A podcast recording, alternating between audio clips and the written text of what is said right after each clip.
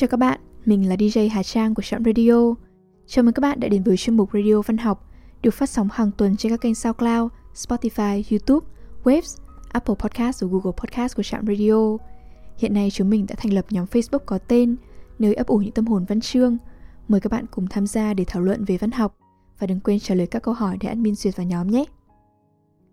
Trong radio ngày hôm nay, xin mời các bạn lắng nghe trích đọc chương 1 của cuốn tiểu thuyết lịch sử Thượng Dương – của tác giả Hoàng Yến.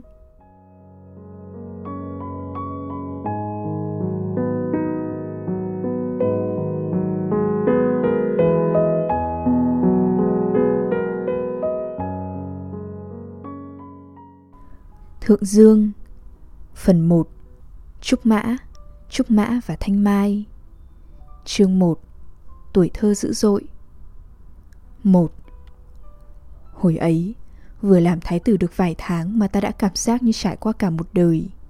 Quy củ, phép tắc không được sạch một ly, đi đường cũng cấm được liếc ngang ngó dọc. Nói vậy không phải cuộc đời ta quá dài, cũng chỉ mấy năm năm có lẽ. Vũ Dung nói quả không sai, làm thái tử khổ hơn nhiều so với làm hoàng tôn. Ông nội băng hà, cha lên làm hoàng thượng, ta lại là con trưởng. Thành ra cái chức thái tử cứ thế mà rơi thẳng xuống đầu. Mỗi khi ta nhăn nhó than vãn, Vú Dung thường xoa đầu nói sau này làm hoàng thượng còn khổ cực hơn bây giờ gấp trăm ngàn lần. Ta sợ Vú Dung lại nói đúng lần nữa nên có một dạo. Ngày nào trước khi đi ngủ ta cũng chắp tay cầu khấn cho cha được trường sinh bất lão. Rồi một ngày xấu trời ta chợt nhận ra, chừng nào chắc còn làm hoàng thượng thì chừng ấy ta vẫn phải làm thái tử. Bởi vậy ta lại chuyển sang khấn vái cho mình được đi theo ông nội trước khi cha trầu trời. Trong những ngày tháng tăm tối nhất cuộc đời ấy, ta đã gặp Thường Kiệt. Khi ấy hắn lên chín, mới mất cha được vài ngày. Mẹ hắn thì cũng chẳng khác gì mẹ ta. Con trai chưa tròn tuổi đã vội vã bay về miền Tây Phương cực lạc. Vú Dung thường khóc nói ta đáng thương, từ nhỏ đã thiếu vắng hơi ấm của mẹ. Nhưng thường cái gì chưa từng được nếm trải thì khi mất đi cũng không khiến người ta thấy tiếc nuối cho lắm. Nhiều khi ta cũng buồn buồn, nhưng chẳng bao giờ buồn nẫu ruột. Mấy ngày đầu vào cung, Thường Kiệt chỉ lặng lẽ ngồi một chỗ, đầu cúi gằm, hai tay vân vê góc áo. Vũ Dung nói hắn còn đáng thương hơn ta nhiều, mất cả cha lẫn mẹ. Ta không đồng ý, bởi ta mới lên năm. Lỡ như chưa lên chín mà cha đã băng hà, thì chẳng phải ta còn đáng thương hơn hắn hay sao? Ban đầu ta ấm ức lắm, nhưng sau cũng thông suốt. Đáng thương là loại chuyện nên buồn. Bây giờ trông Thường Kiệt buồn hơn ta, nên chắc chắn là tạm thời đáng thương hơn ta. Nghĩ vậy ta không tức nữa mà lại muốn tới an ủi thường kiệt. Nhưng hắn cứ lặng lẽ như vậy nên khiến ta thấy ngại chỉ dám ngồi một góc mà nhìn hắn. Sau này thường kiệt mới thú nhận hồi ấy hắn chỉ giả bộ. Sủng tiết tướng quân ngô an ngữ quanh năm chinh chiến xa trường mặt mũi ông ra sao hắn thậm chí còn không hình dung ra được vậy nên ngày nghe tin cha tử trận hắn cũng giống ta chỉ buồn buồn chứ không đến nỗi buồn nẫu ruột. Đưa tang cha xong, hắn được khai quốc vương Lý Long Bổ nhận làm con nuôi, rồi lại được cho phép vào cung cùng chơi cùng học với ta. Mừng còn không hết, lấy đâu ra mà buồn. Mấy ngày đầu hắn ngồi thu lưu một chỗ là bởi phú nuôi của hắn bảo phải làm vậy thì mới được khai quốc vương và đức bệ hạ thương. Năm ấy vào ngày sinh nhật, cũng tức ngày mẹ mất, ta bắt trước Thường Kiệt ngồi đần một chỗ. Quả nhiên cha tới ôm ta vào lòng, nghẹn ngào rơi lệ. Cha ta là hoàng thượng, nên thường thì lúc nào cũng bận tối mắt tối mũi. Ấy vậy mà ngày hôm ấy cha lại dẫn ta đi viếng lăng của mẹ, rồi trên đường về còn tiện thể dạo chơi kinh thành. Cả ngày hôm đó ta muốn gì được nấy. Năm năm cuộc đời chưa bao giờ ta vui như vậy. Hoặc có vui như vậy nhưng lỡ quên mất rồi. Chiều tối, Ta phấn khởi vác con diều cha mua cho từ khoe thường kiệt Nhân tiện hỏi xem có thể đem vú dung đổi lấy vú nuôi của hắn hay không Lúc ấy ta không biết sau này khi vú dung mất Ta sẽ ngồi ôm gối khóc liền tù tì từ sáng tới trưa Nên cứ hối hả gạ thường kiệt cho bằng được May sao hắn chỉ lặng im không nói gì Chứ nếu hắn đồng ý thì sau này ta sẽ ân hận suốt đời Khi ấy cũng tại vui quá Nên ta không nhận ra Thường Kiệt đang ngồi thu lưu một chỗ Lát sau hắn mới lặng lẽ nói Phú nuôi mới qua đời mất rồi Ngày ấy hình như Thường Kiệt buồn thật, buồn tới nỗi ruột. Nỗi buồn của hắn lây sang cả ta. Tới trưa ngày hôm sau hắn mới bắt đầu bình thường trở lại. Hắn tới bắt chuyện khi ta đang thơ thẩn chơi thả diều trong chính điện. Sao con gì không mua mà lại đi mua diều con bướm? Ta ngượng chín, Lý Nhí đáp. Sợ diều con ngựa, con trâu với con bò không bay được. Thường Kiệt Phi cười, chỉ con diều bị kéo lê không ngóc đầu lên nổi. Diều con bướm cũng có bay được đâu. Ta tự ái gần cổ cãi. Thế nên con trâu, con ngựa với con bò lại càng không bay được. Thường Kiệt có một cái dở là không bao giờ thèm cãi cọ hơn thua với ta. Vũ Dung nói là bởi hắn lớn hơn ta 4 tuổi nên biết nhường biết nhịn. Ta bèn ấm ức tự nhủ đợi khi nào lớn hơn Thường Kiệt đúng 4 tuổi thì sẽ nhường nhịn lại cho hắn phát tức một phen. Âm mưu này được ấp ủ hơn một năm trời. Tháng 2 sinh nhật, ta thêm một tuổi, trong khi Thường Kiệt vẫn 9 tuổi. Nghĩa là ta chỉ còn kém hắn 3 tuổi. Khi ấy ta mừng lắm, nghĩ chẳng mấy mà sẽ hơn Thường Kiệt 4 tuổi. Nhưng tới tháng 7 sinh nhật hắn thì ta vỡ mộng. Thường Kiệt lên 10, lại hơn ta 4 tuổi. Lúc đó ta mới bàng hoàng nhận ra mình chẳng đời nào có thể lớn hơn hắn được. Lần này thấy ta gân cổ lên thì Thường Kiệt lại cười hòa, nói Cứ con diều là bay được rồi. Ta gườm gườm Thường Kiệt, cố vắt óc nghĩ câu gì đó để cãi cọ tiếp. Nhưng cuối cùng lại không nhịn được mà hỏi Thế ngươi biết thả diều không? Đương nhiên là biết. Nói đoạn, Thường Kiệt đem con diều ra sân rồi chạy đà thật nhanh, nhanh hơn ta rất nhiều. Ta thấy ngực mình thoát lại một cái khi con diều sách cất mình lên khỏi mặt đất. Thậm chí thi thoảng ta còn cảm tưởng cánh diều bươm bướm đã chạm tới mặt trời. Mặt trời nóng rẫy mà chẳng thiêu đốt nổi con diều khan lì ấy. Đó cũng là lần đầu tiên ta thấy ngưỡng mộ Thường Kiệt, ngưỡng mộ vô cùng. Gần một năm sau, khi gặp được nội thị Phan Đình thì ta mới biết thả diều không phải chỉ là cầm diều chạy hùng hục quanh sân, mà là phải làm sao cho con diều đón gió bay lên cao tít tầng không. Nhưng đấy là chuyện của một năm sau. Ngày hôm đó, khi thấy Thường Kiệt kéo con diều chạy thì ta vô cùng hứng chí. Đầu trần đuổi theo tới mức mất mải mồ hôi. Tối về thì lăn ra ốm một trận đã đời. Trận ốm ấy cũng khiến phép màu của ngày sinh nhật tiêu tan. Ốm dậy, ta lại trở về với những tháng ngày khuôn phép, học hành ngủ nghỉ đàng hoàng. Nhưng như vậy không có nghĩa là ta sẽ héo hon vì buồn chán. Chẳng ai buồn chán nổi khi có Thường Kiệt bên cạnh. 2. Ta với Thường Kiệt bắt đầu thân nhau ngay từ tháng đầu hắn vào cung. Bởi hai đứa cùng chung trí hướng, cùng nghịch ngợm như nhau. Thường Kiệt lớn hơn ta 4 tuổi nên cũng hiểu biết hơn. Hầu như mọi trò quậy phá, tất nhiên là quậy phá ngầm, đều là hắn nghĩ ra rồi bày cho ta theo cùng. Ta không thích học gảy đàn nguyệt. Trong đầu vốn luôn nghĩ đàn hát là dành cho nữ nhi, đao kiếm mới dành cho nam tử. Từ khi hiểu chuyện tới giờ cũng thường thấy nữ nhi gảy đàn. Thi thoảng mới thấy đàn ông gảy đàn thì cũng trông kiểu nam không ra nam, nữ không ra nữ. Về chuyện này, Thường Kiệt hoàn toàn đồng tình. Hắn cũng phát ngán mấy buổi học đàn.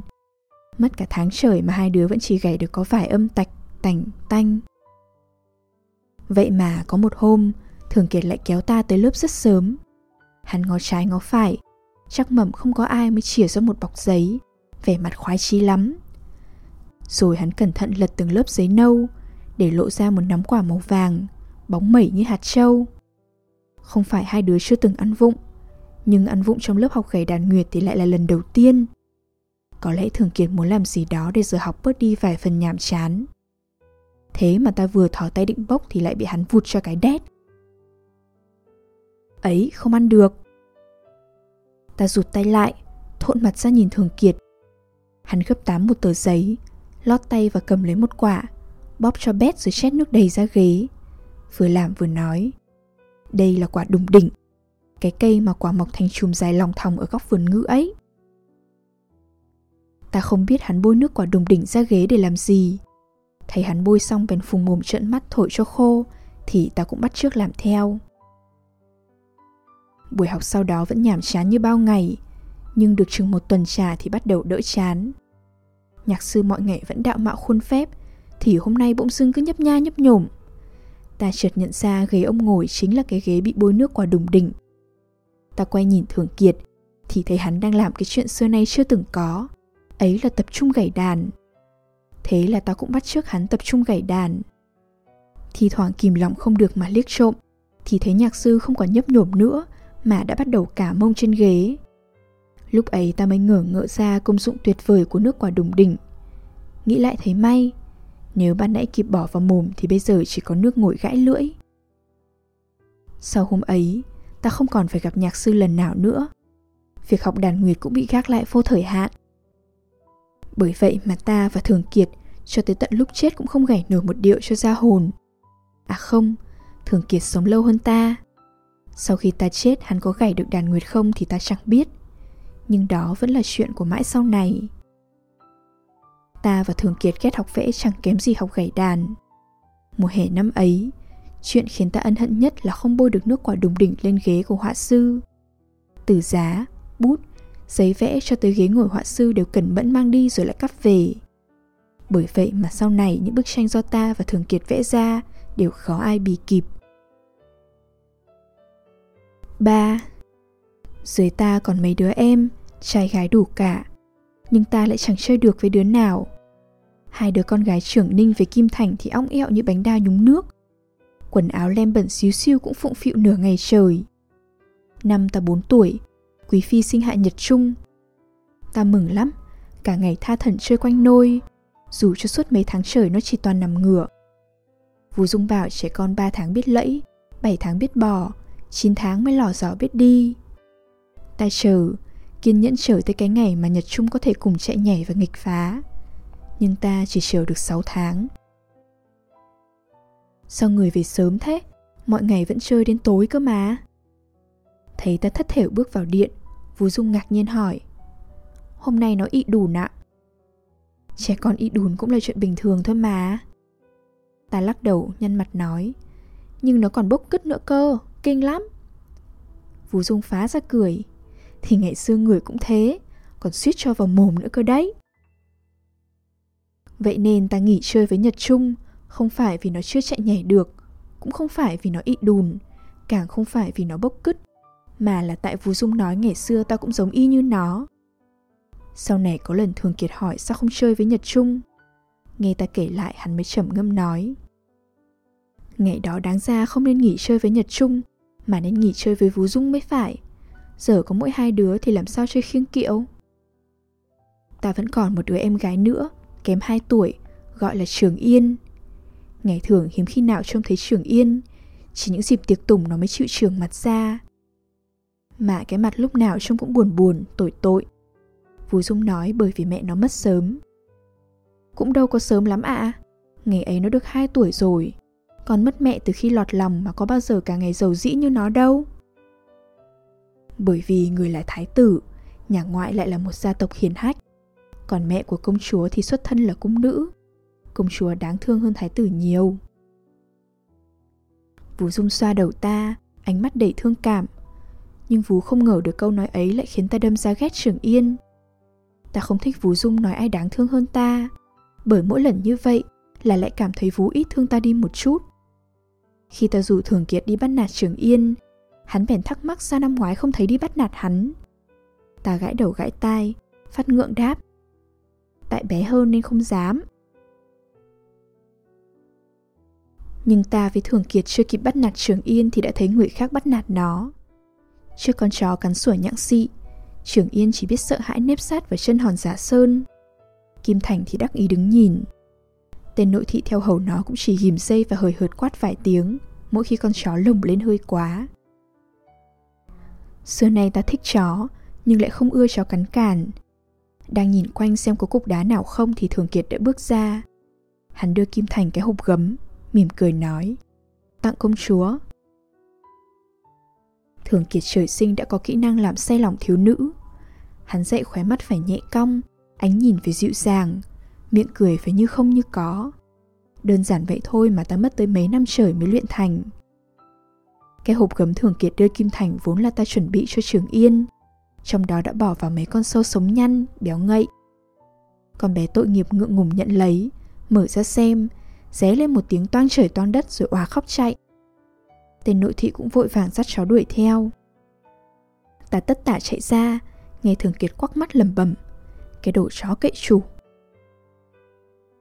Lúc ấy ta vẫn còn ngu dốt Không hiểu Thường Kiệt chửi Kim Thành cậy mẹ nó Vậy nên mới há mồm cãi Đâu, rõ ràng nó cậy chó mà. Thường Kiệt không thèm đếm xỉa Hắn cau có nhìn Trường Yên Con bé vẫn đang di dị khóc. Xưa nay hắn ghét nhất là bọn con gái mít ướt Ta sợ hắn nổi cáo với Trường Yên, Bèn cúi xuống nhẹ nhàng dỗ dành nó. Nín đi, Không anh cho vào bao đem bán sang Đại Tống bây giờ. Con bé đang giấm sức, Nghe vậy thì òa lên nức nở. Ta với Thường Kiệt chẳng biết dỗ sao, Đành đứng đợi nó khóc cho thỏa thích. Khóc mệt rồi thì bụng kêu rồn rột. Hai đứa lại phải dắt nó đi ăn vụng. Nó ăn như chết đói mấy ngày. Ta đây thuộc dạng tham ăn cũng chưa bao giờ ăn nhiều như thế. Hỏi rồi mới biết mấy hôm trước nó ốm không ăn uống gì được. Hai hôm nay khỏi rồi mà vú nuôi vẫn quen mỗi ngày chỉ mang lên hai bát cháo loãng. Nó đói quá mới phải mò đi tìm đồ ăn Rồi xui xẻo gặp phải Kim Thành đang dắt chó đi dạo. Không biết mở mồm ra mà đòi. Thường Kiệt quắc mắt. Em mà đòi lại lại bị cấu. Ấu á, ai ấu? Ta nuốt vội miếng bánh tôm rồi hỏi lại. Ai cấu? Trưởng Yên sợ sệt nhìn quanh, Chắc mầm không có ai mới lý nhí đáp. Vú Cúc cấu đau lắm. Lúc nó vén tay áo lên, Ta chố mắt nhìn mấy vết tím xanh tím đỏ tới đánh rơi cả gói bánh. Thường Kiệt kiếm cao bôi cho, Nó cũng nhất định không chịu, Sợ Vú Cúc biết. Ăn xong, Mặc cho trưởng Yên sợ tới tái xanh mặt mũi, Ta vẫn nằng nặc dẫn nó đi mách cha. Khi thấy mấy vết thâm tím trên tay nó Thì người nổi trận lôi đình. Hạ lệnh đem Vú Cúc ra đánh 50 roi rồi đuổi khỏi cung. Tối nằm trong lòng Vú Dung Ta khẽ thủ thỉ. Sao bà ấy lại dám cấu trưởng Yên hả Vú? Vì công chúa ít gặp bệ hạ Nên bà ấy mới không sợ bị phát hiện. Rồi Vú giải thích một thôi một hồi Cuối cùng ta cũng hiểu ra. Như Trường Ninh và Kim Thành thì Thục Phi và Đức Phi vẫn thường xuyên dẫn chúng nó đến gặp cha. Hoặc khi người nghỉ lại chỗ Thục Phi, Đức Phi thì kiểu gì cũng ngó thấy hai đứa nó. Nguồn cơn mọi chuyện đều do Trường Yên không có mẹ, vậy nên ta bèn quyết định sẽ làm mẹ của Trường Yên. Ta dặn nó nếu bị đứa nào bắt nạt thì cấm được khóc mà phải xông vào đấm. Đấm không lại thì cứ chạy về mách mẹ. Khi khoe với Thường Kiệt quyết định trọng đại này, hắn bèn nhìn ta bằng ánh mắt kỳ cục rồi bảo đừng có bắt làm chung. Ta vui vẻ gật đầu. Đương nhiên ta sẽ không cho hắn làm chung, bởi sau này hắn còn phải làm chồng của Trường Yên nữa. Ta thân thiết với Trường Yên rồi thì không còn gọi nó bằng phong hiệu, mà gọi bằng cái tên cúng cơm là Cần Mai. Thường Kiệt bèn hỏi thế trưởng Ninh về Kim Thành thật ra tên là gì? Ta liền ớ người không biết. Giống như khi người khác quen miệng gọi ta là Thái Tử, thì sẽ dần quên mất tên ta là Nhật Tôn. Ta dành khá nhiều thời gian cho Cần Mai. Không phải bởi ta chán chơi với Thường Kiệt Mà bởi Vũ Dung bảo nếu cần mai thân với ta Hoặc trông có vẻ thân với ta thì sẽ không có ai dám bắt nạt nó nữa. Nhưng Thường Kiệt không chịu hiểu. Mỗi khi bị ta bắt chơi cùng Cần Mai, Hắn đều vùng vằng khó chịu. Nam tử hắn đại trượng phu ai lại đi chơi búp bê phải Mỗi lần như thế ta đều kiên nhẫn hỏi lại, Thế phải chơi búp bê gì? Vậy nhưng hắn chẳng bao giờ đáp. Lần duy nhất Thường Kiệt tỏ ra hứng thú với trò này là khi ta bất ngờ phát hiện ra búp bê không có giới tính rõ ràng. Ủa, sao con Thường Kiệt lại không có ớt? Ta trỏ con búp bê trong tay Cần Mai. Con bé đang thay quần cho nó. Đâu? Thường Kiệt thò cổ vào, giật phát con búp bê, xem xét một hồi rồi quay sang Cần Mai. Đổi đi! Con nào chả thế? Ta với Thường Kiệt không tin nên nhặt mấy con khác lên kiểm tra. Tụt quần con Nhật tôn ra xem thì đúng là cũng không có ớt thật Con Nhật Trung cũng nhẫn thín Mấy con trưởng Ninh, Kim Thành và Cần Mai trông cũng y hệt không được gọi là Thường Kiệt nữa. Đổi tên đi. Cần Mai lắc đầu nguẩy nguậy. Nó quen tên rồi, em không đổi đâu. Thường Kiệt bần thần cầm con búp bê nam không gian nam Nữ không gian nữ Vẻ mặt hơi căng thẳng. Ta mặc hắn quay ra giúp Cần Mai mặc lại quần cho mấy con búp bê. Đột nhiên Thường Kiệt đứng phát dậy, hồ hởi nói Này, đừng chơi búp bê nữa, ra đây anh có trò này hay lắm. Sau này ngẫm lại mới biết ngày đó Thường Kiệt hì hục làm ngựa cho Cần Mai cưỡi, rồi hùng hục chạy diều, rồi cặm cụi đẽo kiếm. cũng chỉ cốt để con bé không chơi búp bê nữa. Dần dà hai đứa còn dẫn theo Cần Mai đi quậy phá. Cuộc sống của ta lại quay về quỹ đạo cũ, muôn màu muôn vẻ. Có khác thì cũng bởi thêm một người nữa mà thôi.